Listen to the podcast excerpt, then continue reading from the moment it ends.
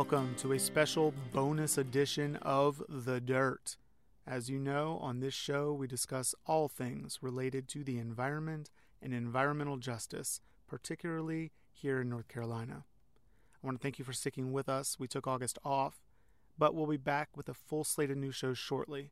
And for those of you wondering with WSHA off of the air, we have a new partnership that we're very excited about, and we'll be sharing details very soon. But this week, the people of North Carolina are dealing with yet another intense natural disaster, and we thought this was a good time to check in with listeners and let you know what we're hearing and seeing from communities around the state. The high winds and hurricane status of Florence left North Carolina days ago, but the impacts of such a slow moving mass of precipitation are just now being fully realized along the Neuse and Cape Fear River basins. The death toll from the storm has reached 32. People remain displaced and many unaccounted for. Reports are coming in of inundated hog farms and coal ash ponds.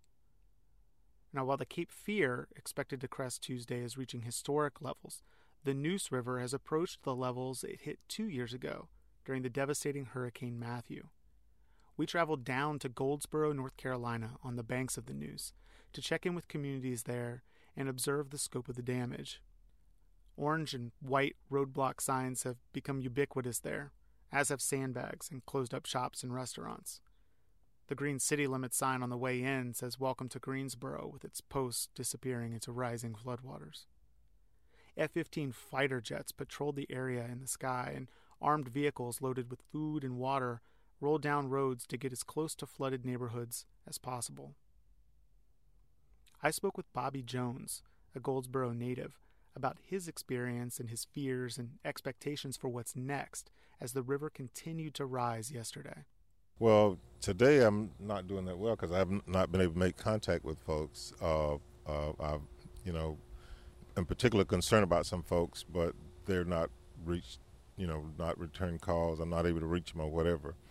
But I've been uh, just monitoring the, the waters. Uh, it's been rising and trying to keep in contact with folks. And um, early on, spoke with some folks that I know that would be impacted uh, with the rising waters because the, when it gets this high, I always flood, flood them out.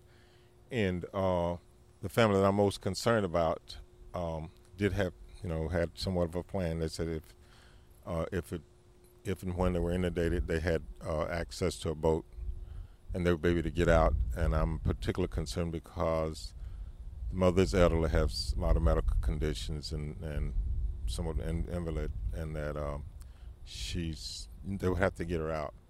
And getting out, just for me and you on on one of those boats, small boats, is challenging. But to try to get her out, it's going to be pretty challenging. So that that's that's a concern. And like I said, I've placed calls and I've not gotten any any feedback or whatever. So uh, uh, that's where it is. So I'm, I'm waiting for um, uh, some other folks to get back with me that might would have some contact with them.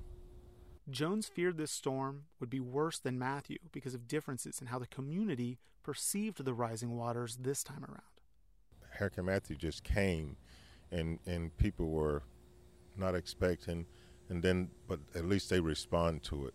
Okay, now we've got a lot of rain and a lot of blowing initially, but it's the water have rose so slow, to a lot of people, I think might have dropped their comfort level, and and uh, we're not, you know, we're not totally expecting it to, to be to this extent.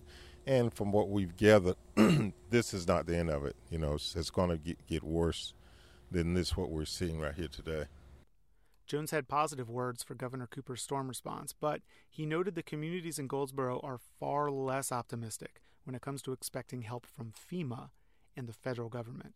I'm thankful that you know Governor had the insight to be proactive and and and and dispatch uh, supports out in the areas even, even before the storm. I think that's that's insightful. Never had, had that done before that I'm aware of. So, and uh, that can only help. You know, it, can, it definitely can can be helpful.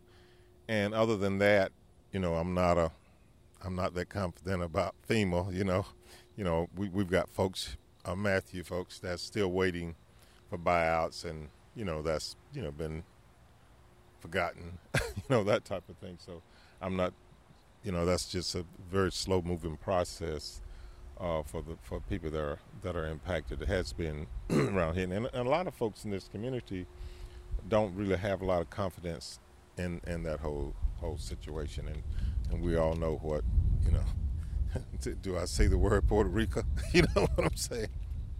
So maybe we'll get some paper towels tossed at us or something like that. Yeah. Upper Neuse Riverkeeper Matthew Starr was patrolling the Goldsboro area as well. He stopped to talk about some of the challenges a storm and flood like Florence pose to human health and the environment.